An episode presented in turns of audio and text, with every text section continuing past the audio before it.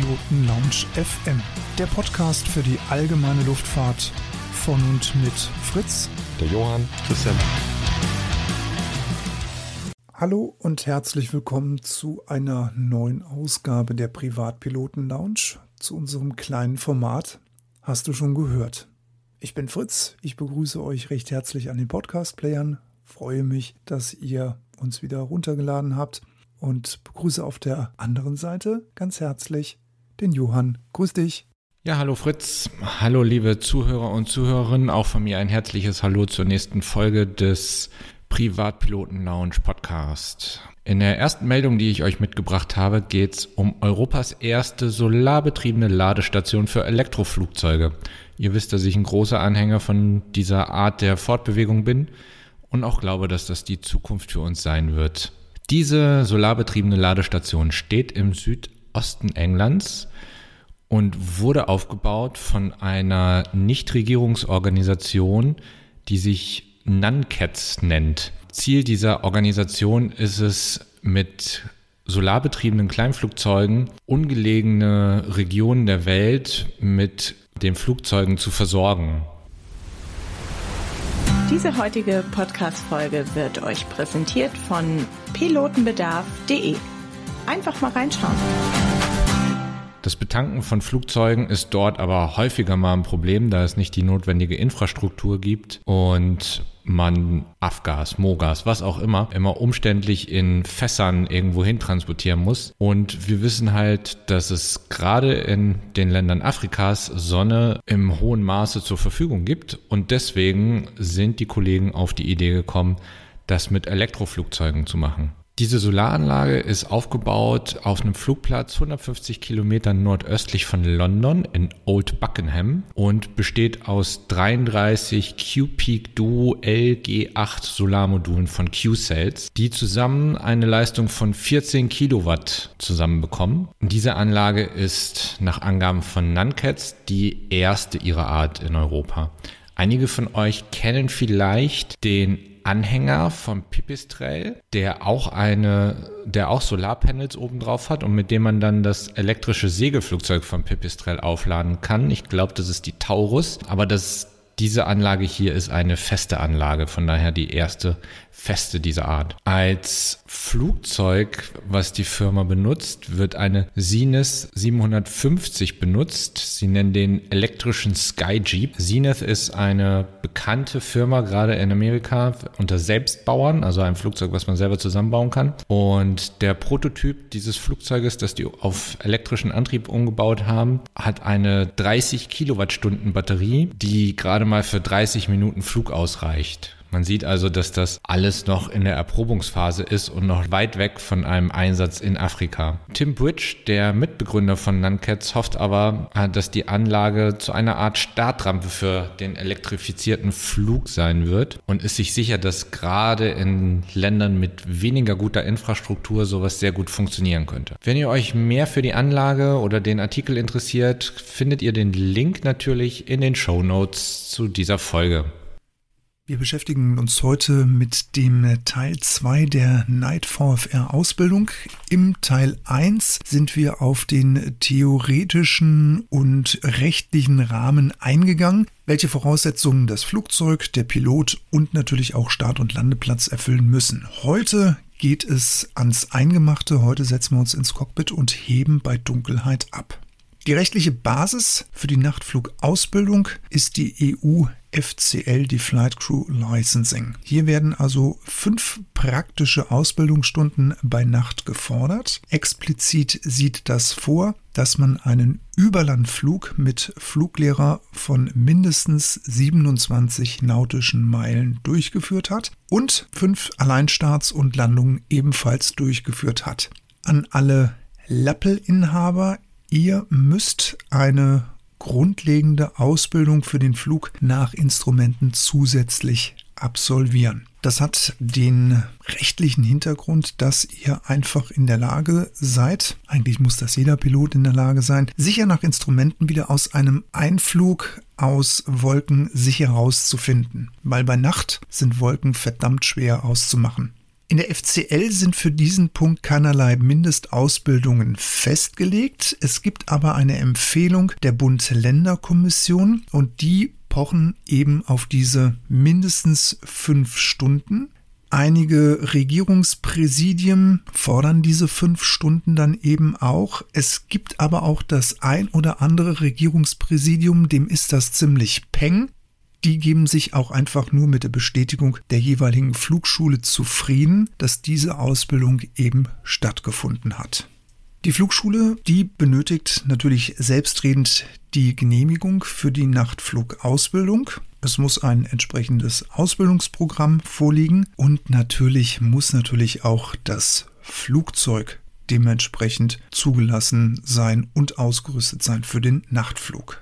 Seid ihr mit der Ausbildung fertig, gibt es keinerlei Prüfung. Es wird lediglich das entsprechende Formular ausgefüllt und der lizenzführenden Behörde unterschrieben von der Flugschule zugeschickt und dann wird das dementsprechend bei euch in die Lizenz eingetragen. Und wie das nun mal eben immer im Leben so ist, am Anfang steht natürlich immer erst die Theorie und anschließend dann die Praxis. Diese fünf Stunden Theorieblock, die da beansprucht werden, da wird eingegangen auf das Luftrecht, die Befeuerung, Anflughilfen. Das sind auch physiologische Aspekte. Da wird auf Gefahren eingegangen, wie zum Beispiel Systemausfälle, aber auch generell auf Notfälle wird eingegangen und dann dementsprechend auf Notverfahren. Unter anderem ist natürlich auch Navigation und Flugplanung in diesem Teil dann sehr, sehr wichtig.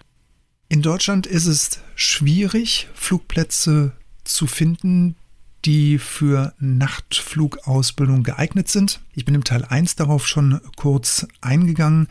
Am besten eignen sich natürlich die Monate von November bis Februar für die Nachtflugausbildung, weil man da um diese Wintersonnenwende herum einfach drei Stunden mehr nutzbare Nachtflugzeit hat als in den Sommermonaten. Angesprochen hatten wir natürlich auch die PPR-Gebühren, die natürlich extrem hoch sind, wenn jetzt dieser Flugplatz, den man da sich ausgesucht hat für seine Ausbildung, auch exorbitant hohe Gebühren fordert. Unter anderem ist natürlich aber auch an dem einen oder anderen Platz Platz Platzrunden bei Nacht nur dann erlaubt, wenn das Flugzeug zum Beispiel auch einen erhöhten Lärmschutz hat. Ich habe mich mal ein bisschen durchs Internet gearbeitet und habe einige Plätze gefunden, die für die Nachtflugausbildung in Frage kommen. Das sind zum Beispiel der Flugplatz Münster-Osnabrück, Niederstetten, Waldürn, Aschaffenburg, Mannheim, Karlsruhe, Baden-Baden, Mengen und Speyer.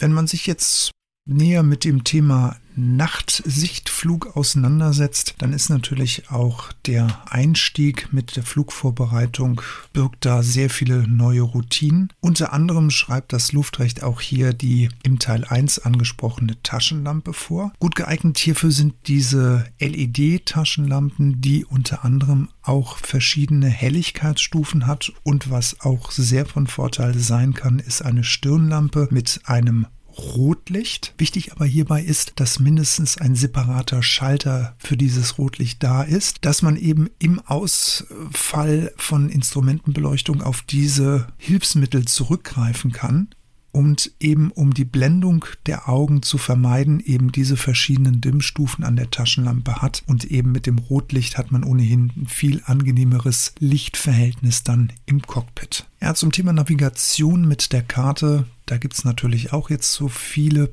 Besonderheiten, also zum Beispiel diesen berühmten Strich in der Karte, den wir uns bei Tage da reinmalen, wenn wir von A nach B fliegen, der ist natürlich auf dem Nachtflug gar nicht zu erkennen.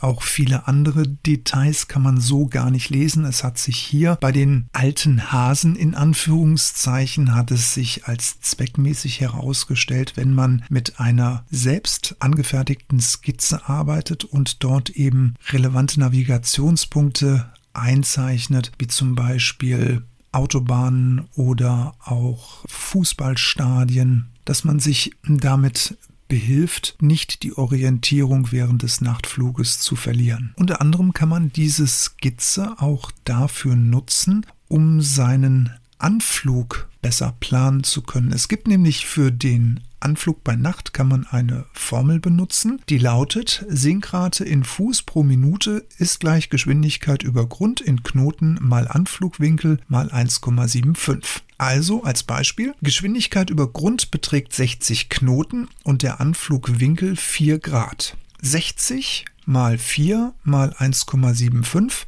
ergibt 420 Fuß pro Minute. Im Teil 1 haben wir es angesprochen. Geht der Nachtflug über die Flugplatzumgebung hinaus, dann müssen wir einen Flugplan aufgeben. Früher war es so, da hat man im Flugplan noch den Hinweis VFR Night angegeben. Das ist jetzt seit Sierra nicht mehr erforderlich. Es hat sich auch als äußerst ratsam herausgestellt, dass man den Flugplan online aufgibt. Man kann den Flugbahn aber auch, wie in Teil 1 angesprochen, auch erst in der Luft aufgeben. Das ist zum Beispiel dann sinnvoll, sollte sich die Ankunft verzögern und man erst nach Beginn der Nacht ankommt. Hier noch ein Hinweis von unserer Seite, dass es sehr sinnvoll ist, dass man sich mit der im Flugzeug eingebauten Avionik, mit dem GPS, mit der Navigations-App auf dem Tablet wirklich sehr intensiv vor dem Flug beschäftigt. Es gibt Geräte, die dunkeln ihre Displays ab, gerade in der Nacht. Und wenn man jetzt nicht weiß, wie man die Helligkeit jetzt wieder hoch oder runter schalten kann, der fängt an, sich im Cockpit abzulenken und schenkt dem Tablet mehr Aufmerksamkeit als der Fliegerei da draußen und das kann in die Hose gehen. Die Vorflugkontrolle an sich am Flugzeug für einen Nachtflug erweitert man natürlich dann aber auch um die intensive Prüfung der Beleuchtung und das gilt sowohl innen wie auch außen am Flieger. Sicherheitshalber sollte man aber auch die Tanks drainen. Das gilt auch, sofern man vor dem Flug nicht getankt hat, auch wenn das Flugzeug im Hangar gestanden hat. Nach dem Einsteigen ins Cockpit sollte man sich einfach ein bisschen mehr Zeit nehmen als beim Tagflug, damit man sich einfach noch mal ein bisschen orientieren kann, sich in aller Ruhe sortieren kann. Dabei sollte alles Unnötige verstaut sein, was aber griffbereit sein sollte. Das sind alle notwendigen Dinge, wie zum Beispiel die Taschenlampe. Im idealen Fall hat man die an einer Befestigung, Schlüsselbund zum Beispiel, um den Hals hängen und die Stirnlampe, die angesprochene, die setzt man natürlich am besten vor dem Headset auf. Haube vom Flieger sollte natürlich so lange aufbleiben, wie es geht, damit einfach eine ordentliche Belüftung im Cockpit stattfindet, damit nichts beschlägt. Natürlich ist auch eine sehr intensive mentale Vorbereitung auf den Nachtflug gegeben. Stichwort soll hier einfach jetzt an dieser Stelle nur das berühmte Chairflying sein. Beim Start muss man die Kreiselinstrumente konsequent und sehr genau im Auge behalten, gerade wenn man startet. Man schaut in die Dunkelheit, um hier nicht in eine Schräglage zu geraten, ist es also sehr wichtig, dass man eben auf den künstlichen Horizont achtet, auf seinen Turn-Coordinator schaut, seine Fahrt im Auge behält. Guckt man dann doch mal raus und man sieht nur schwarz, wird es schwierig, irgendetwas einzuschätzen. Dann sei an dieser Stelle nochmal ganz kurz auf den Flugplan eingegangen. Also alles, was vor 20 Uhr in die Luft geht, wird noch von FIS betreut. Alles, was nach 20 Uhr in die Luft geht, wird dann von einem entsprechenden Radarlotsen mit betreut. Man bekommt Verkehrsinformationen, wird aber nicht im klassischen Fall wie IFA kontrolliert von diesem Lotsen. Wetter. Ganz, ganz wichtig, eingangs schon angesprochen, Wolken sind in der Dunkelheit bzw. in der Dämmerung fast unsichtbar und hier ist gerade die Wolkenuntergrenze spielt eine ganz entscheidende Rolle bei eurer Flugplanung. Fliegt ihr über Städte und die Lichter der Stadt erhellen den Himmel, dann könnt ihr auch Wolken erkennen. Fliegt ihr aber über unbeleuchtetem Gebiet, über Felder, Wiesen und Wäldern, dann kann es euch passieren, dass ihr unbeabsichtigt in Wolken reinfliegt und das kann gefährlich werden. Solltet ihr euch für eine Nachtflugausbildung entscheiden, werden die ersten Nachtflugstunden meistens am späten Nachmittag geflogen, damit man sich erstmal an diesen Übergang von Dämmerung zur Nacht gewöhnen kann. Es ist natürlich auch möglich, sofern jetzt hier der ein oder andere Lappel A bzw. PPLA Schüler zuhört, dass ihr diese NVFR Ausbildung auch direkt in eure momentan stattfindende Ausbildung integriert. Dementsprechend erhöhen sich natürlich die benötigten Flugstunden und natürlich auch die Nachtflugtheorie, die ihr hierfür braucht. Hat man jetzt diese NVFR-Berechtigung erstmal erlangt, müsst ihr auch hier wieder beachten, dass es hier eine sogenannte 90-Tage-Regelung für das Fliegen mit Passagieren gibt. Sprich, ihr müsst mindestens einen Flug bei Nacht durchgeführt haben. Es kann auch alternativ natürlich ein Flug mit Lehrer dafür genutzt werden in der Nacht. Seid ihr glücklicher Besitzer einer aktiven Instrumentenflugberechtigung, dann seid ihr von der 90-Tage-Regelung für NVFR ausgenommen. Fakt ist, das Fliegen bei Nacht, bei Dämmerung, wie es auch immer sei, ist ein unvergessliches Erlebnis, macht unglaublich viel Spaß, es erweitert den fliegerischen Horizont und wenn ihr Lust bekommen habt, das zu machen, dann wünsche ich euch an dieser Stelle ganz viel Spaß bei der Ausbildung und always many happy landings. Das war Teil 2 für die Nachtflugberechtigung. Ich bedanke mich fürs Zuhören und gebe zurück an Johann. Ja, bei der zweiten Nachricht, die ich euch mitgebracht habe, hat uns leider das Kriegsthema in der Ukraine auch eingeholt. Und zwar haben die Firma Flight Design und Aeroprakt jeweils eine Fabrik in der Ukraine. Und es ist nicht ganz klar, wie dort die Zukunft ist, wie generell in der Ukraine natürlich. Die Firma Flight Design aus Eisenach hat eine Fabrik in der Ukraine in dem Städtchen Kherson. Einige von euch haben den Namen wahrscheinlich in letzter Zeit jetzt häufiger gehört. Das war eine der ersten Städte, die von russischen Truppen eingenommen wurden. Dort arbeiten 200 Leute in der Fabrik, die schon sehr lange dabei sind, teilweise über 20 Jahre. In der Ukraine werden Flugzeuge von Flight Design gebaut.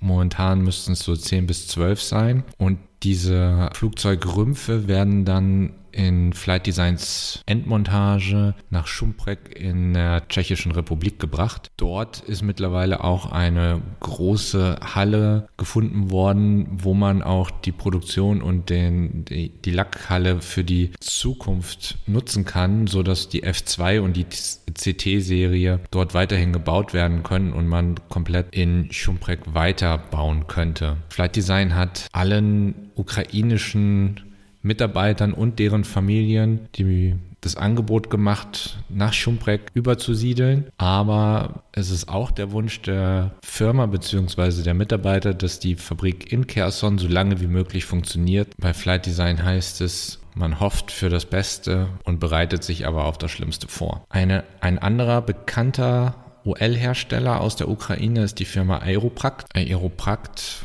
sagt, dass die weiter produzieren, solange es geht. Der einzige große Unterschied ist, dass die Flugzeuge nicht mehr über Odessa, sondern wahrscheinlich über Polen ausgeliefert werden. Das sind natürlich alles Informationen, die schon ein bisschen älter sind, beziehungsweise vom 2. März. Das hat sich vielleicht zu dem Zeitpunkt, wo ihr jetzt diese Nachrichten hört, leider auch überholt. Es bleibt zu hoffen, dass es dem Menschen soweit gut geht und diese Geschichte kein allzu böses Ende nimmt, zumindest nicht schlimmer, als es jetzt schon ist.